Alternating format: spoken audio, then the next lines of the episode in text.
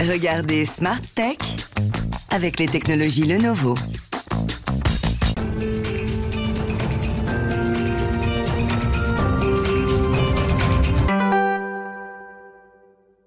Bonjour à tous, bienvenue dans Smart Tech. Comment rendre notre système de santé plus efficace C'est une question qui est devenue obsédante au pic de la crise Covid-19.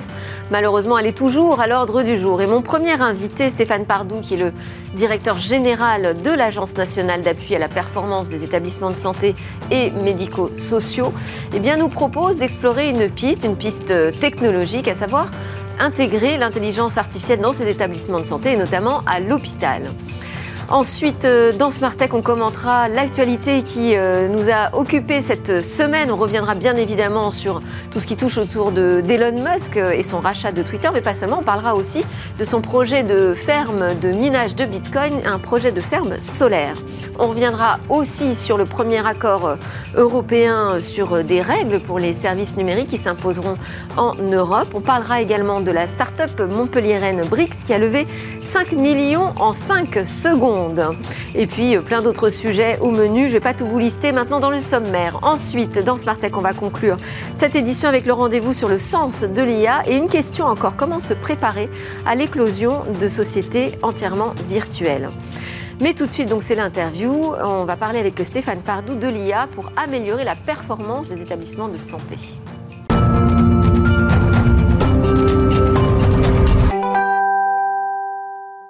La, NAP, l'Agence nationale d'appui à la performance des établissements de santé et médico-sociaux, lance un appel pour inciter euh, ces établissements à intégrer l'intelligence artificielle. Bonjour Stéphane Pardou. Bonjour. Vous êtes le directeur général de la NAP.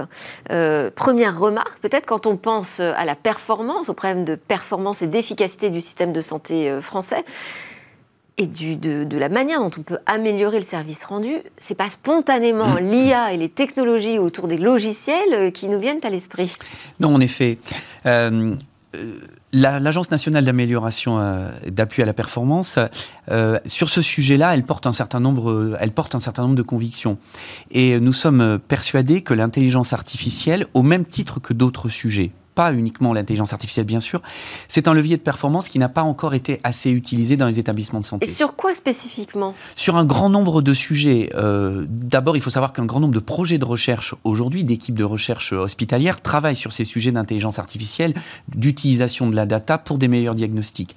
Ensuite, toutes les tâches, un grand nombre de tâches, pardon, peut-être pas toutes les tâches, mais un grand nombre de tâches euh, pourront être demain euh, automatisées, simplifiées, rendues plus moins chronophages par l'utilisation d'intelligence artificielle, que ce soit dans les processus administratifs. Oui, j'allais vous le dire que ce soit dans les processus administratifs, le codage de l'activité, les processus d'admission, la vérification des, des données administratives, des papiers, mais aussi bien sûr dans toutes les thématiques dans lesquelles on utilise aujourd'hui beaucoup de data, où il y a de l'image, dans lesquelles on sait que des algorithmes entraînés peuvent accompagner le diagnostic, le rendre plus rapide, bien évidemment avec de l'intervention humaine, on y reviendra, mais en tout cas, on voit que les périmètres et le le panorama qui est listé dans la plateforme que l'ANAP vient de développer, vient de déployer, il est très large. On parle de solutions en matière d'ophtalmologie, on parle d'aide à l'identification du patient, on parle de détection des fractures, on parle d'échographie, bref, on parle d'un grand, grand nombre de domaines. Ce sont, justement, ce sont des domaines très larges, mais si larges qu'ils n'ont peut-être même rien à voir les uns avec les autres.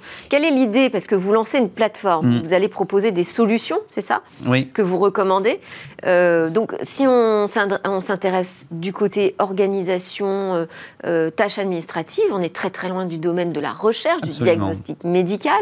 Comment ça va s'organiser? Comment on va s'y retrouver dans cette plateforme? L'objectif de cette plateforme, c'est de mettre à disposition de l'ensemble des professionnels des solutions d'intelligence artificielle éprouvées ou en cours de développement, de déploiement, portées par des établissements de santé, pas forcément par des industriels qui parfois peuvent survendre leur outil, porté par des professionnels de santé, de la mettre à disposition de l'ensemble des établissements, de Châteauroux à Verdun, de Vesoul à Cherbourg, en leur disant ça existe, ça marche, ça fonctionne, regardez, explorez et identifier si c'est du partage d'expérience. C'est absolument du partage d'expérience et c'est de la valorisation de ce qui peut être fait déjà dans des établissements et de ce qui peut être dupliqué. Les hospitaliers, ils aiment se faire confiance entre eux. Ils ont confiance dans ce que les, leurs pairs ont déjà développé. Et donc l'objet de cette plateforme, c'est de dire, partout en France, vous pouvez vous emparer de sujets d'intelligence artificielle. Et d'ailleurs, les projets présentés sur cette plateforme, ce pas des projets parisiens uniquement.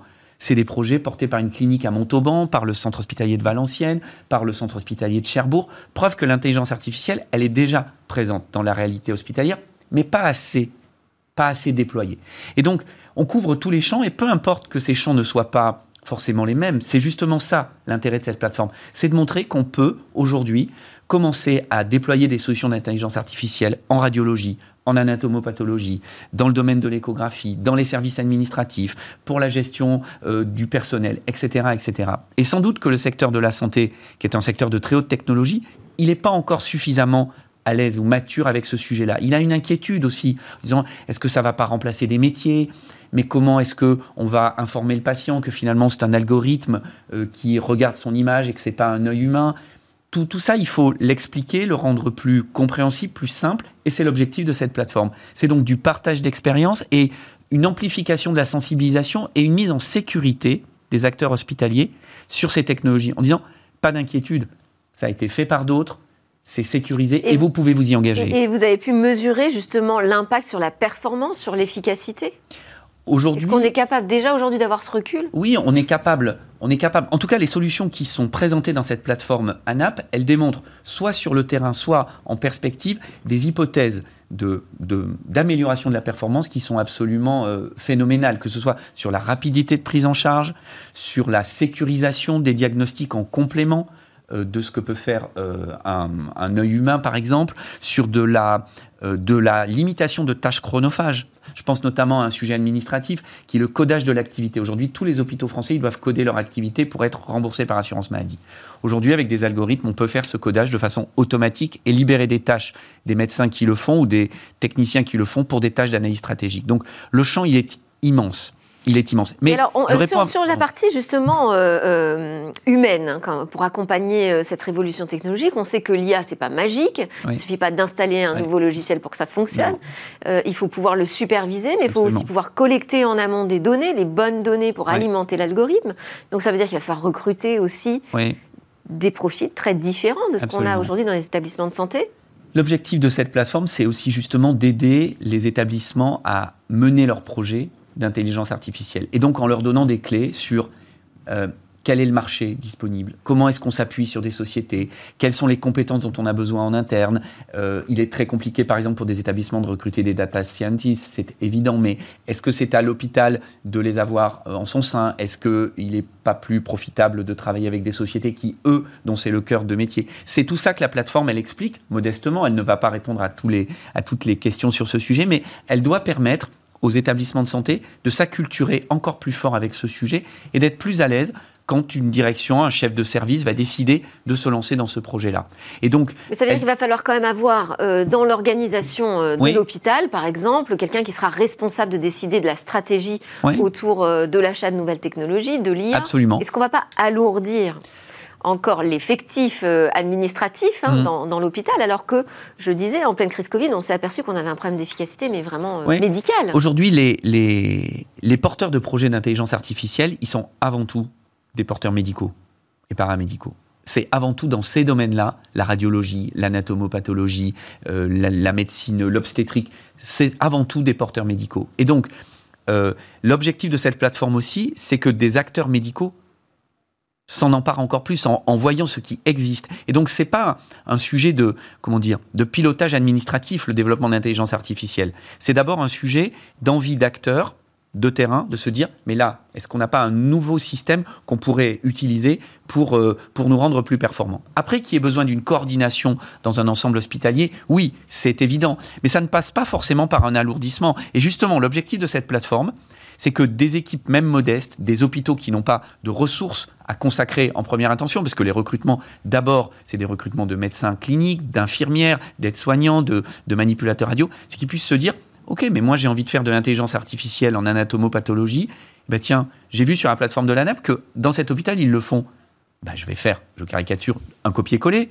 En tout cas, je vais contacter la société, je vais voir la conduite de projet, je vais regarder si chez moi, je ne peux pas y aller plus rapidement grâce à cet apport. Donc c'est justement aussi pour alléger la conduite de projet, alléger le, le, temps consacré au développement de cet outil, qu'on a mis en place cette plateforme. Et nous, notre objectif, c'est que les hospitaliers y aillent beaucoup et que les industriels et les sociétés nous apportent leurs solutions et nous disent mettez-les à disposition de l'ensemble des acteurs. C'est aussi une façon pour ces sociétés de faire du, du business, de vendre, mais c'est une façon pour les acteurs de savoir un peu quel est l'écosystème, une cartographie de ce qui fonctionne aujourd'hui. Aujourd'hui, en France, on a un nouveau campus autour de la santé, hein, Paris Santé, euh, qui travaille sur ces questions, qui héberge aussi le Health Data Hub. Tout ça est interconnecté Absolument. Parce que le Health Data Hub, pour l'instant, ça patine. Est-ce qu'on peut en tirer quelque chose? Nous sommes parfaitement connectés avec Paris euh, euh, Santé Campus, que nous voyons encore la semaine prochaine. Et bien évidemment, euh, l'enjeu, c'est que justement, les startups ou les, les, projets qui peuvent être sourcés par Paris Santé Campus, eh bien, l'Agence nationale d'appui à la performance puisse relayer sur l'ensemble du pays tout ce qui peut sortir de ces initiatives portées par Paris Santé Campus. Donc les choses sont absolument complémentaires et euh, nous, nous avons euh, des pistes de complémentarité très fortes avec euh, l'équipe du professeur Ténière. Donc tout, tout ça est absolument connecté. Sur le Health Data Hub, c'est un champ qui est assez lointain là pour le coup de la de l'Agence nationale d'appui à la performance. Parce qu'on est dans, la, dans le champ de la recherche. Voilà. Le rôle de l'ANAP, c'est vraiment la présence auprès des acteurs de terrain, la diffusion, la connaissance des bonnes pratiques, de ce qui existe de façon remarquable, parce qu'on dit toujours ce qui va mal dans le système de santé, mais la vérité, c'est que le système de santé français, il est extrêmement performant. Il, il est un secteur porteur d'innovation, de création de richesse. Et le rôle de l'ANAP, c'est justement de faire en permanence monter ce niveau de performance par le travail collectif. C'est ça le sens de cette plateforme. Merci beaucoup Stéphane Pardou d'avoir pu partager justement, justement avec nous cette volonté d'innovation et de l'arrivée de l'IA euh, dans l'hôpital, mais pas seulement dans tous les établissements de santé. Stéphane Pardou, directeur général de l'ANAP. À suivre dans Smartex, c'est le grand débrief de l'actu.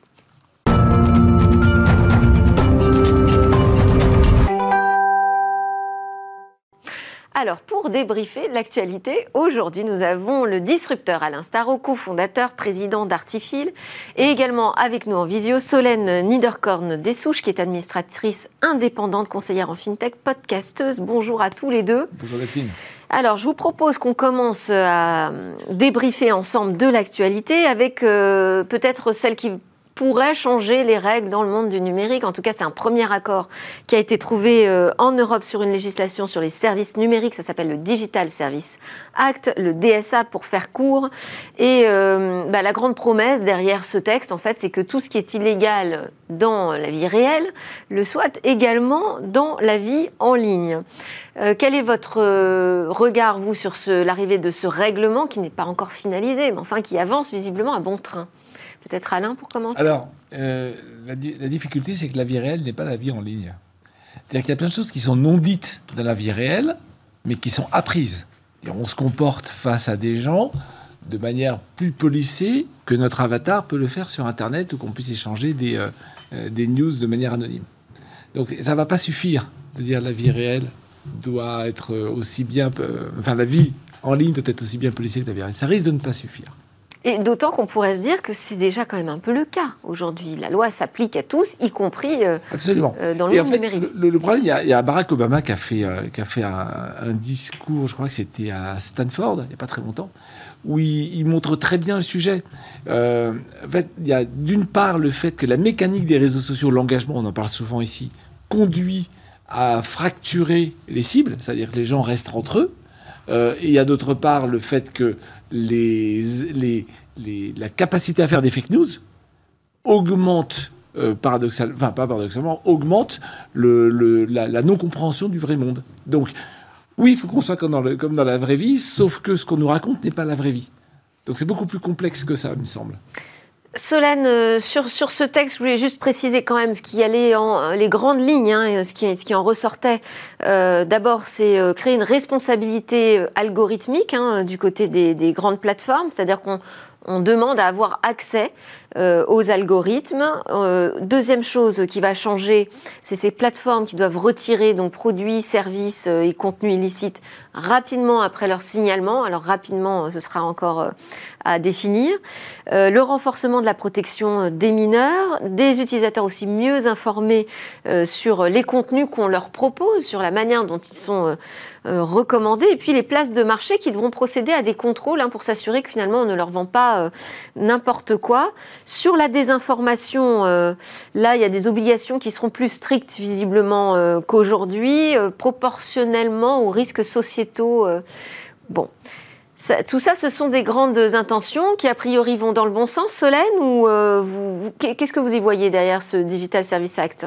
Alors moi, moi, je suis un peu plus optimiste euh, qu'Alain. Euh, je vois un petit peu avec le recul ce, que, ce qui a permis quand même de, de faire hein, pour euh, les, utilisateurs le RGPD. Euh, je pense que le, montant des amendes étant quand même assez élevé, ça va quand même changer certaines pratiques.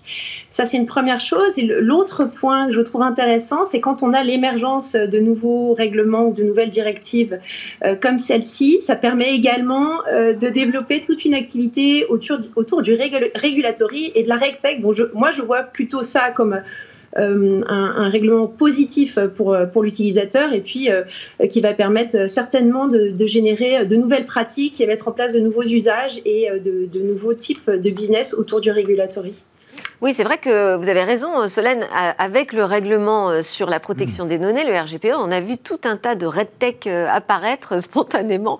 Donc il y a une opportunité de, de nouveaux business, ça c'est certain. Pour l'instant, c'est un accord provisoire, je le disais. Et puis là, au mois de mai, fin mai, euh, les Européens vont aller faire une petite tournée en Silicon Valley pour prendre le pouls de, des réactions des plateformes. Est-ce qu'il y a un risque que ce, texte bouge énormément après cette visite en Silicon Valley? Moi, je trouve qu'il ne va pas assez loin. Euh, imaginons que vous ayez la phobie des araignées. Sur Internet, vous allez regarder ce qui parle des araignées, et comme l'algo voit que vous regardez ça, vous en, vous en donnez beaucoup plus. Qu'est-ce qui va se passer? Vous avez renforcé votre phobie. C'est exactement le contraire de ce qu'il faudrait faire en donnant des choses, en vous donnant à manger, enfin, avoir des contenus opposés pour vous rassurer. C'est exactement ce que dit Barack Obama. Il dit euh, il, il ne faut pas encourager les pires pulsions qui sont euh, renforcer les, différences entre les gens. Au contraire, il faut amoindrir les différences. Et ça, c'est le contraire de l'engagement des plateformes qui consiste à vous caresser dans le sens du poil jusqu'à ce que vous soyez obsédé par un truc et, vous ne pouvez plus parler à vos, concitoyens.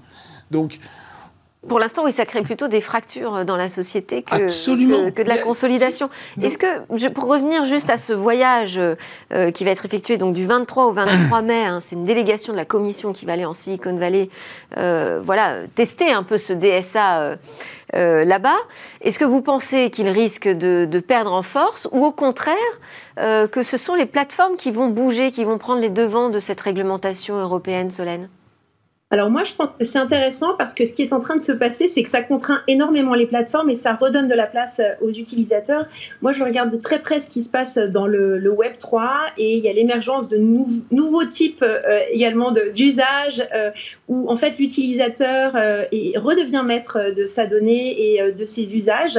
Donc je pense que c'est intéressant de, pour moi, le, ce qui va être intéressant dans cette visite, c'est également de voir tous les nouveaux, toutes les nouvelles plateformes qui sont en train d'émerger dans la Silicon Valley, qui sont tout doucement euh, en train de, euh, de se déployer euh, en Europe de façon encore assez discrète. mais je pense que c'est, au contraire, c'est une ouverture vers autre chose. Oui, peut-être que effectivement, les, plateformes vont peut-être bouger, s'adapter, parce que ces règles, elles pourraient devenir internationales. Mmh. On peut imaginer euh, que les États-Unis aient également envie, surtout sous l'ère euh, Joe Biden, euh, d'adopter ce type de règles. Donc ça peut, ça peut bouger. Il y a évidemment un grand sujet d'actualité aujourd'hui, c'est Elon Musk qui a racheté Twitter, qui va être soumis à ce Digital Service Act a priori. Euh, je suis pas sûre que cela réjouisse énormément Elon Musk, qui lui se, présente comme le partisan d'une liberté d'expression absolue. Donc euh, les nouvelles règles plus strictes autour de la désinformation, je ne sais pas comment il va piloter ça. Quelle a été votre réaction, vous, euh, Alain, bah, sur ce rachat? J'adore ce que fait Elon Musk, sauf ça. C'est-à-dire le rachat de Twitter. Ah oui? C'est un excellent disrupteur. Donc quand il y a quelque chose, quand il y a un problème, il le résout. Hein. On n'en a pas parlé, mais Boring Company vient de lever 600 millions de dollars pour faire une nouvelle foreuse de tunnel qui ira, euh, au lieu de faire un kilomètre et demi par jour, elle en fera 11, par semaine, elle en fera 11 par jour. Donc on va disrupter la manière dont on fait des tunnels, ça c'est parfait, comme il a fait pour SpaceX, etc. etc. Des tunnels qui serviront, qui serviront à Hyperloop, donc un nouveau moyen de déplacement. le, vrai truc, c'est que je sais faire du tunnel pour beaucoup, beaucoup moins cher que j'en faisais avant. De même que je fais des fusées qui sont réutilisables, donc je, ça, m'ouvre des horizons. Je ne sais pas lesquels, on peut partir de, des tunnels sous les, pour, les voitures sous les vides, mais ça peut être tout à fait autre chose. Les disruptions, elles ont, elles ont l'intérêt d'être euh, transformationnelles au-delà d'un seul secteur. sur Twitter. Il, a, il caresse dans le sens du poil son autre penchant pour la communication. Et c'est pas ce qu'il fait de manière de, la plus, euh, comment dirais-je, équilibrée. En même temps, il, il, redonne un peu d'air aussi euh, économiquement à, Twitter avec euh, ces 44 milliards de dollars qui vont arriver. Ah oui, moi, moi je suis tout à fait d'accord dans un sens avec vous. En revanche, je suis d'accord aussi avec euh, Alain.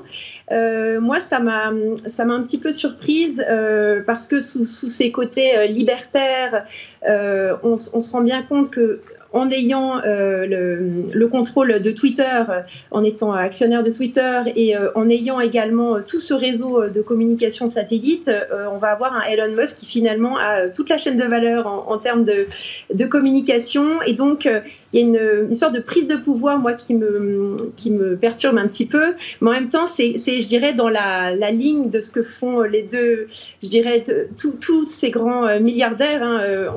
je pense que vous n'êtes pas sans savoir que Jeff Bezos euh, est propriétaire du Washington Post. Euh, on va avoir Bernard Arnault derrière euh, Lagardère. Donc voilà, c'est dans cette même, je dirais, cette même mouvance, mais c'est pas ce que je préfère d'Elon Musk. Ah, on est d'accord. Euh, alors, si vous me parlez de Jeff Bezos, il a eu une petite phrase hein, euh, à la suite du rachat. Il a mis question intéressante le gouvernement chinois vient-il de gagner un peu d'influence sur la place publique? En fait, il se réfère euh, au papier du New York Times hein, qui soulignait les intérêts commerciaux de Tesla en Chine. Donc, vous, ce qui vous inquiète le plus, c'est finalement ce porte-voix pour les activités d'Elon de, d'Elon Musk? Ah non, moi pas du tout. C'est ce qui m'interpelle le plus, c'est le caractère d'Elon Musk qu'on connaît bien maintenant sur, dans la sphère publique, où il n'hésite pas à, euh, à, lancer des pics dans tous les sens et donc à, fracturer un peu plus euh, ses cibles. Enfin, il n'hésite pas à dire, euh, enfin, manipuler. enfin, c'est compliqué ce qu'il ce fait sur, sur Twitter. Et donc, la première chose qu'il a dit en arrivant, c'est les lois de modération sur Twitter sont beaucoup trop fortes. Waouh mmh. Donc, si on fait moins de modération, c'est le contraire du DSA. Hein. Donc euh, c'est très compliqué. Et donc Cédric O euh, a jugé utile, euh, d'ailleurs aussi Thierry Breton, hein, tous les deux, de rappeler que le DSA bah, va s'appliquer à toutes les entreprises qui ont une activité en Europe. Enfin, le temps que ça s'applique, tout ça aura peut-être bougé. Dégâts, oui. On a un autre sujet, Elon Musk, qui vous plaît, à mon avis, davantage. Hein. c'est celui de la ferme de minage solaire, donc euh, minage de Bitcoin, alimenté par des panneaux solaires, une autonomie euh, en énergie. Ça, c'est quand même un, projet beaucoup plus euh, réjouissant. Solène, vous, vous, êtes une spécialiste des fintech et du Web3, vous l'avez dit. Est-ce qu'il y a d'autres projets déjà comme, comme celui-ci? Pour Elon Musk? Non, non, je parle de minage vert, on va dire. Hein plus respectueux de l'environnement. Tout à fait. Alors, ce qui est en train de se mettre en place aussi, c'est tout ce qui est autour euh, de, des blockchains euh, qui sont très peu énergivores, euh, donc, et, beaucoup de services autour de ces blockchains-là, notamment en DeFi. Moi, ce qui m'intéresse dans le, sujet que vous avez lancé, c'est en fait tout l'historique qu'on connaît d'Elon Musk sur les sujets du, du, solaire et de la, et de la crypto d'une manière plus globale, avec ses allers-retours, j'aime, j'aime pas. Euh, et puis euh, tous les déboires qu'on a connus euh, avec Solar City. Hein, et d'ailleurs aujourd'hui, je crois, ou hier, finalement, Elon Musk a été n'a pas été jugé coupable hein, dans la, l'acquisition de Solar City. Mais donc, je trouve intéressant de, voir ce qu'il est en train de faire. Après, tout, tout se trouve aussi autour de, Twitter, hein, puisque le, cette association Solar City s'est faite également avec euh, Block, hein, qui, a été, qui est une société euh, qu'on connaît sous le nom de Square, qui, est, qui a été créée par Jack Dorsey, en fait, le, le fondateur de e Twitter. L'ancien CEO de Twitter. Oui, hmm. absolument. Alain, là-dessus? Euh, Un très bon goût de communication, cette ferme ne sera pas connectée au réseau d'électricité. Donc ça veut dire qu'il est obligé d'être autonome. Oui. Ça, ça c'est très bien. Ça veut dire qu'enfin, euh, parce qu'il parle beaucoup, il communique beaucoup, on pourra voir de nos yeux un truc qui n'a plus besoin d'électricité. Donc ça, c'est très très bien. C'est clair que sa activité. C'est ça qui est quand même assez euh, intéressant chez ah oui, c'est qu'il va jusqu'au bout de ses idées. Alors, euh, son activité solaire a fait deux fois moins de production d'énergie, enfin, a placé deux fois moins de capacité d'énergie en 2021 qu'en 2020. Alors, il dit que c'est à cause des composants, mais enfin bon, ça marche pas, pas quand même très bien, donc on peut pas s'empêcher de dire que c'est aussi un, un débouché supplémentaire pour les panneaux solaires et pour les batteries, pour faire vivre un peu son activité. Mais à la limite, pourquoi pas? Enfin, On est tous, euh, surtout dans des conglomérats. Un autre truc intéressant, j'ai regardé, donc les panneaux solaires, c'est bien pour le jour, et comment on fait pour miner la nuit Oui, ça pose la question du stockage, voilà. On met des batteries. Et euh, c'est intéressant, c'est que la capacité, j'ai regardé, hein, la capacité de la batterie qu'il va mettre dans l'usine, c'est 1% de la capacité du barrage de Serponçon, qui est un vieux barrage. Mais ça veut dire que on avait l'habitude des grands barrages, des,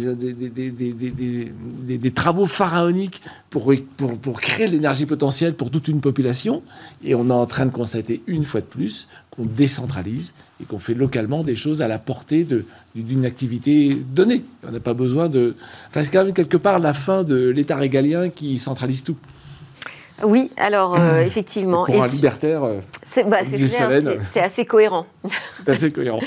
Euh, et Solène, sur cette nécessité d'avoir un Web 3 et du minage de crypto-monnaies plus respectueuses de l'environnement, ça c'est une vraie tendance de fond. De toute façon, là encore, il va se mettre sur un marché qui est très porteur. Ah, tout à fait, tout à fait. Alors, euh, en ce qui concerne la pollution, c'est vrai qu'il y a beaucoup de débats dans, dans cet environnement-là euh, pour prendre en considération réellement le, la consommation euh, d'énergie des différentes blockchains. Mais quand on voit en effet Bitcoin, c'est la plus énergivore, mais toutes les nouvelles blockchains qui sont créées et, et tous les protocoles qui sont déployés sur ces blockchains sont de moins en moins énergivores. Euh, mais ça mm. devient, ça devient en effet un, élément central hein, euh, et qui préoccupe aussi beaucoup d'investisseurs dans, dans, ce domaine euh, du Web 3.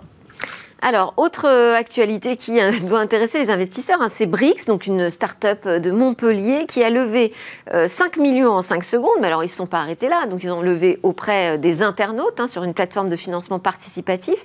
Ils, avaient finalement, ils se sont dit bon, bah alors si ça va aussi vite, on va aller jusqu'à 20 millions. Essayons de lever 20 millions d'ici vendredi, donc demain. Et puis, bah, ils sont arrivés à leur objectif bien avant, puisque hier, ils ont fermé la collecte.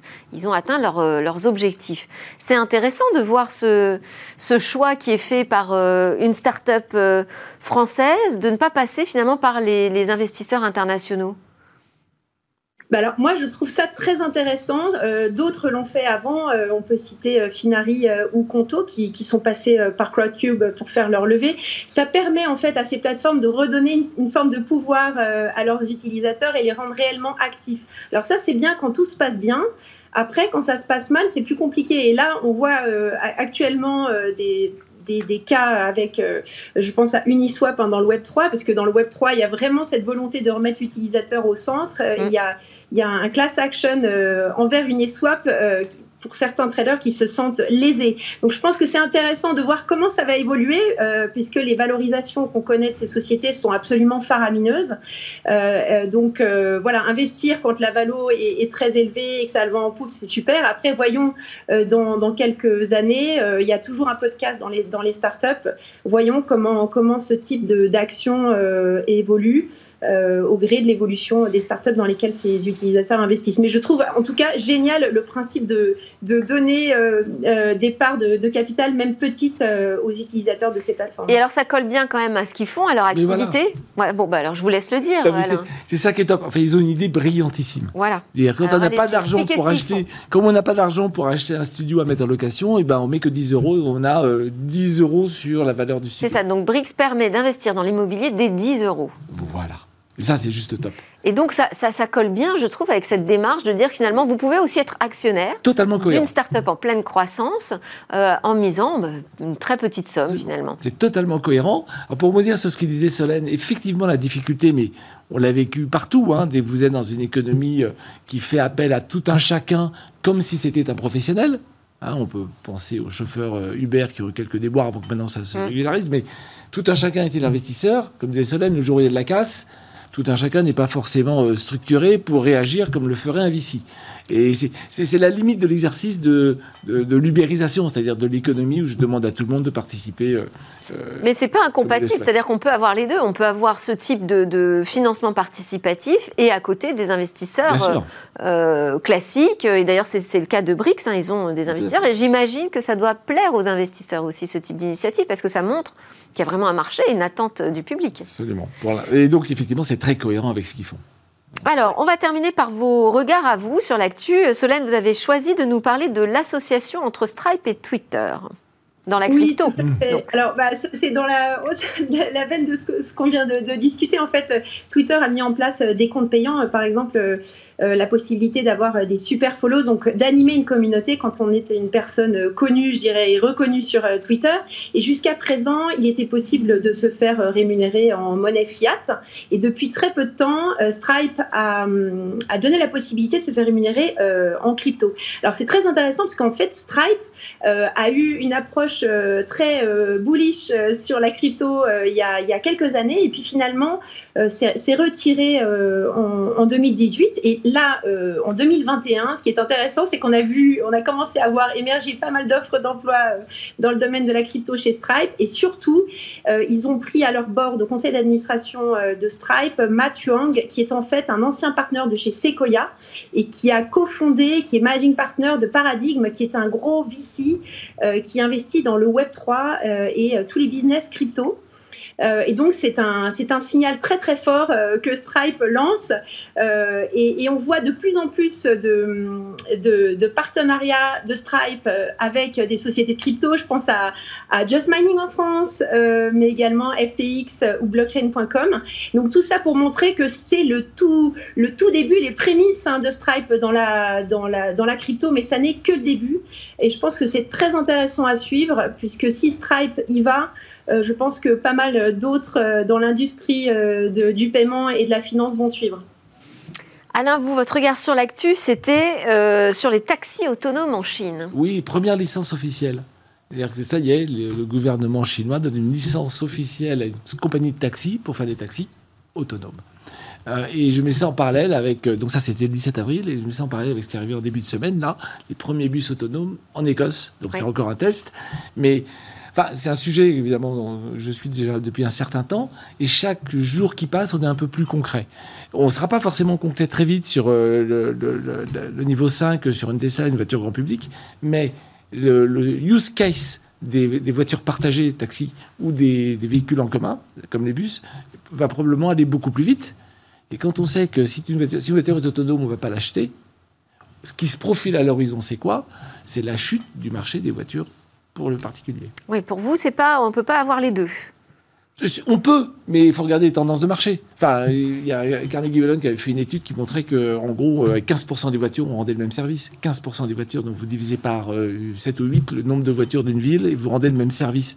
Mais est-ce que ça ne fait pas partie de la multimodalité, justement? Absolument. La question que je me pose, moi, c'est pour les fabricants, les constructeurs de voitures.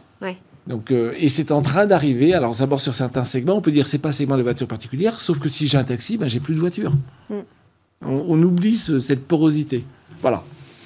Ok, alors moi je voulais aussi vous dire que l'actu, eh bien c'était des coupures d'internet qui ont eu lieu hier dans, plusieurs villes de France pour euh, les abonnés SFR et Free et euh, la cause est assez inédite. Hein. ce sont des actes de vandalisme qui ont été causés sur les réseaux de fibres longue distance. Alors on voit à l'image là, ce sont vraiment des des, câbles qui sont euh, sectionnés, alors en plus à des endroits qui sont enfouis sur la terre, donc a priori ce sont des gens qui connaissaient bien les installations. Et bah, les opérateurs euh, n'arrête pas d'appeler l'ARCEP euh, et l'État euh, à intervenir et être davantage plus strict vis-à-vis de ceux qui sont arrêtés, qui sont reconnus coupables de ce type de, vandalisme. Donc on appelle à des sanctions pénales à l'encontre de leurs auteurs. Bon, c'est quand même assez étonnant. C'est des liaisons importantes. Hein. Paris-Lyon, Paris-Strasbourg et Paris-Rouen. A priori, tout est revenu dans l'ordre aujourd'hui.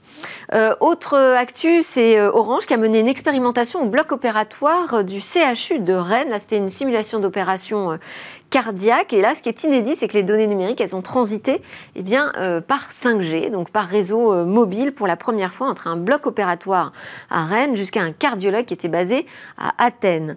Et puis je termine avec euh, la réélection d'Emmanuel Macron qui nous dit le jour de sa réélection, eh bien, on va signer le grand retour des mathématiques dans le tronc commun au lycée dès la rentrée de septembre 2022. Voilà. Euh, merci beaucoup, Solène Niederkorn des Souches, administratrice indépendante, conseillère en FinTech et podcasteuse. J'invite à vous suivre pour toutes ces questions autour du Web3. Et merci Alain Staron, président cofondateur d'Artifil, pour votre œil toujours aussi disruptif. Merci, Delphine. À suivre dans Smart Tech, on parle du sens de l'IA.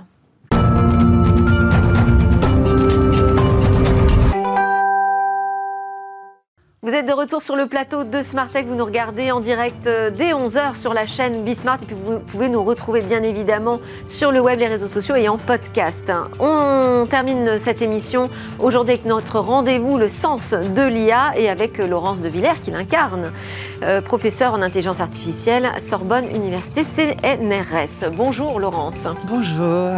Alors aujourd'hui, notre sujet de réflexion, c'est comment se préparer à l'éclosion d'une société virtuelle. Euh, que représente déjà pour vous, comme évolution du monde numérique, ce qu'on appelle le métavers? Alors, c'est un peu surprenant, mais c'est pas nouveau. Donc, euh, le métavers, euh, on en parle depuis un peu de temps. Hein. En 2010, il y en avait déjà à peu près 1000 en ligne.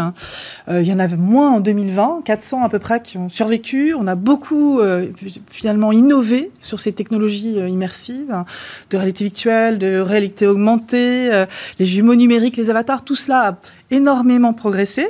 Et euh, on voit éclore aujourd'hui cette idée de l'Internet immersif, hein, euh, donc en 3D, qui va nous ouvrir euh, d'autres portes et qui va permettre de créer à plusieurs dans cet environnement. Donc c'est pas nouveau. Les applications vont être nouvelles. et là, l'Europe a tout à jouer. Alors oui, parce qu'on voit les opportunités, mais j'imagine que vous pensez déjà aux dangers inhérents à ces nouvelles sociétés totalement immersives et virtuelles. Oui, alors il y a évidemment des dangers euh, qui sont euh, en proportion avec la performance possible de, ces systèmes.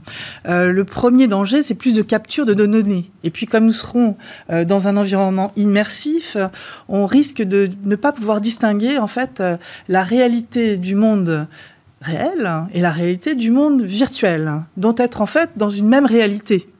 Et donc ressentir les émotions sans savoir distinguer euh, finalement le vrai du faux et en, l'ayant tout simplement parce que notre corps est là et euh, joue euh, ce rôle de pouvoir nous aider même dans le virtuel. Et donc il emmagasine tout. Et ces émotions qu'on pourrait avoir comme cela pourraient avoir des dérives comme beaucoup d'agressivité, du harcèlement, de l'isolement si on trouve ça fabuleux, de l'addiction en tout cas. Parce que comment on va sortir de ce monde sachant que il continue quand nous ne sommes pas là. Si on revient dans le monde réel, tout cela continue. Donc il y aura un vrai désir, si vous voulez, si on n'arrive pas un peu à réguler tout cela, d'y retourner, euh, euh, de dépenser de l'argent. On se rendra pas compte que finalement, ben, tout cela a des conséquences énormes en fait sur le sur le réel. Donc je pense que cette vulnérabilité mentale et physique, c'est vraiment ce qu'il y a de nouveau. Et, nouveau, mais selon vous, ça pose vraiment des questions éthiques qui sont inédites? Oui. ces métavers qui arrivent? Alors il y en a beaucoup qui sont les mêmes que dans euh, les autres technologies euh, d'intelligence artificielle, hein. mais euh, elles sont bien plus fortes, bien plus impressionnantes. D'autant plus que on voit arriver aussi des technologies comme la détection des émotions, qui est effectivement mon expertise, qui serait aussi cet objet d'avatar qu'on rencontre, qui est un agent lui autonome et qui représente pas quelqu'un, et donc qui est une machine, mmh. qui pourrait aussi détecter vos émotions et vous influencer. Donc vous voyez, cette manipulation va être accrue. Et puis cette, cette idée de temps réel est également quelque chose euh, d'assez incroyablement euh, impactant pour nous, parce qu'on n'aura pas de défense. Ça sera très difficile de faire un marche arrière pour se regarder finalement euh, dans l'environnement du métavers en étant soi-même extrait dans le réel. Voyez? Donc il y aura forcément un entremêlage très très fort entre le monde réel et le monde virtuel. Et pour moi, donc évidemment, le monde virtuel tel qu'on peut l'imaginer avec euh, ces objets autour de nous et tout ça, peut être très perturbant physiquement aussi. Hein. Donc, il peut y avoir des, problèmes mentaux, mais aussi euh, une fatigue, euh, de la nausée, parce que on sait très bien qu'en réalité virtuelle, en général, y a pas plus, on ne met pas les gens en réalité virtuelle très longtemps, parce que ça a des incidences sur leur euh, métabolisme. Donc, qu'est-ce qui va se passer dans ces environnements? Comment on va gérer tout cela? Il me semble que, au lieu de foncer euh, à la vitesse euh, du mur du son là, sur ces sujets, on devrait se mettre d'accord sur un certain nombre de standards et de normes pour éviter ces, ces, écueils. Parce que bien évidemment, il y a un marché derrière énorme. Vous avez justement déjà des discussions au sein du partenariat mondial pour l'IA dont vous êtes membre? Alors, on a, on a commencé à travailler sur le futur du travail avec ces objets, mais ce sont encore euh, des discussions euh, qui ne sont pas suffisantes. Il y a des points sensibles Amplifier des cela. Points particuliers sur lesquels c'est plus compliqué de répondre Alors il y a des problèmes culturels aussi, hein, puisqu'on voit que dans le PMIA, bon, il y a des euh, chercheurs ou des industriels qui viennent de Corée, d'Australie ou de Singapour, du Japon, et on voit c'est pas la même addiction. Si je prends les émotions, par exemple, euh, dans certains pays, euh, se toucher, ce n'est pas souhaitable. Se regarder dans les yeux, c'est un viol. Donc, comment on va allier finalement la technologie, le respect de la culture, le respect de l'individu, son intimité? Tout cela sont des sujets qui euh, nécessitent donc, au moins en France et en Europe, de se trouver, enfin, de trouver la façon de normaliser, standardiser euh, ces différentes technologies et notre engagement sur le long terme avec ces objets qui ont un impact fulgurant, à mon avis, pour la santé, l'éducation. C'est extraordinaire à quel point, en étant et en dans l'immersion, on peut apprendre quelque chose différemment. Alors, si on revient sur la France, justement, le président euh, Emmanuel Macron, qui appelle à bâtir un métavers européen, il, a euh, pensé évidemment aux technologies euh, souveraines hein, qu'il fallait encourager, à créer des nouveaux modèles économiques, mais donc il va se poser des questions juridiques, éthiques, vous l'avez dit. Par quel bout on peut prendre finalement cette question de l'éthique des, métavers? Par quoi on commence? Alors on commence par ce qui existe déjà. Donc, euh, dans l'armée, il y a déjà des métavers pour faire des anticipations dans des euh, euh, jeux de rôle autour de guerre ou d'autres sujets que je ne connais pas forcément, mais dont j'ai entendu parler. Hein. en plus, dans d'autres systèmes, sur l'éducation, je sais très bien que Dassault avait aussi des environnements comme ça. Enfin, différents acteurs en fait de l'industrie en France, en Espagne, en Finlande, dans différents pays d'Europe ont des technologies très abouties. Donc s'appuyer déjà sur, euh, sur l'existant pour expérimenter. Merci beaucoup Laurence de Villers. C'est un premier pas dans notre réflexion sur le métavers, Laurence de Villers, professeur en IA au CNRS. C'était Smart Tech. Merci à tous de nous avoir suivis. On se retrouve bien évidemment demain. On sera à 11h sur Bismart. Rendez-vous demain. Merci. Merci beaucoup. Merci.